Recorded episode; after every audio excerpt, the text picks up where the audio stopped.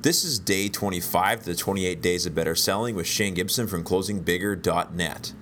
Yesterday, we talked about influencing senior level decision makers and the importance of being able to really talk about and communicate core results, either intangible or tangible results. Today, I'm going to focus a little bit on some of the skills, attributes, behaviors we need to be effectively articulating the benefits attached to intangible products or services.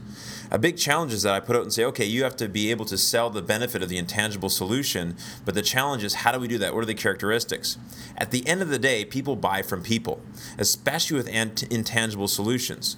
One of the reasons why is, of course, there's nothing they can taste, touch, or feel. It all goes based upon what we describe, what our marketing materials say, but there's nothing they can really experience up front. So I'm going to focus on five key characteristics or things you need to focus on to be effective at selling intangibles. Number one, the most important thing is a personal brand of you. When we're, se- when we're selling intangibles, it's really about your credibility in the relationship. Selling is about creating an environment where an act of faith can take place. So, your own personal branding has a lot to do with that. It starts off with our hygiene, literally, our body posture, our business cards we're carrying with us, how we're dressed, our marketing materials, our website, and overall our external brand. You know, are we blogging on the internet and creating a personality? Are we interacting with people? Are we out at events and functions and visible? Do people really understand what you're about and what additional value you offer? This is going to go a long way to help you sell intangible solutions because they're buying you first. But it's not just about the personal brand of you, it's also about differentiation. Why we say this is really important is that, of course, you might have a great personal brand of being a financial advisor, but guess what? If you're a member of a chamber of commerce, there's 200 other people who have that same personal brand. What makes you unique? Are you a wealth manager for small business owners in the manufacturing sector that specialize in retirement strategies? That's a little different than just being a general financial advisor. So, again, think about differentiation as well when you're selling intangible solutions. The third one is being passionate, being a passionate evangelist or an industry authority or both.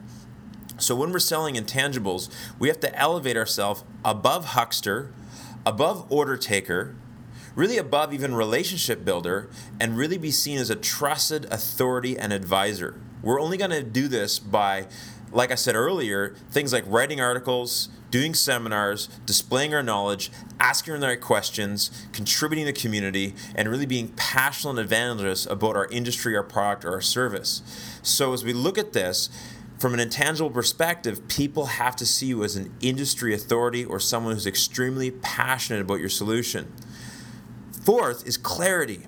We need absolutely clarity. A great quote from Harry Beckwith, who's the author of What Clients Love and another one of my favorite books called Selling the Invisible. What he said is In communicating, your greatest enemy isn't the noise around you, it's the noise you create unwittingly.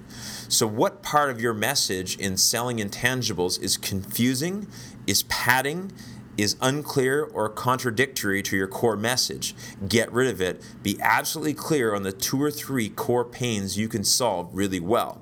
And lastly, value builders. Because we're selling what we're selling cannot be seen, a key skill of those people who can sell intangibles is really the ability to create value. Create value by showing them return on return on investment.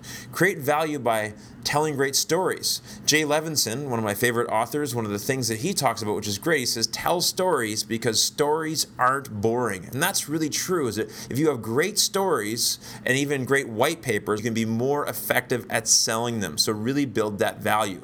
So your assignment today is really to focus on what you can do to build a personal brand of you, what you can do in your communications to differentiate, be seen as a passionate evangelist, to get absolutely clear, and at the end of the day, really show the value through telling great stories.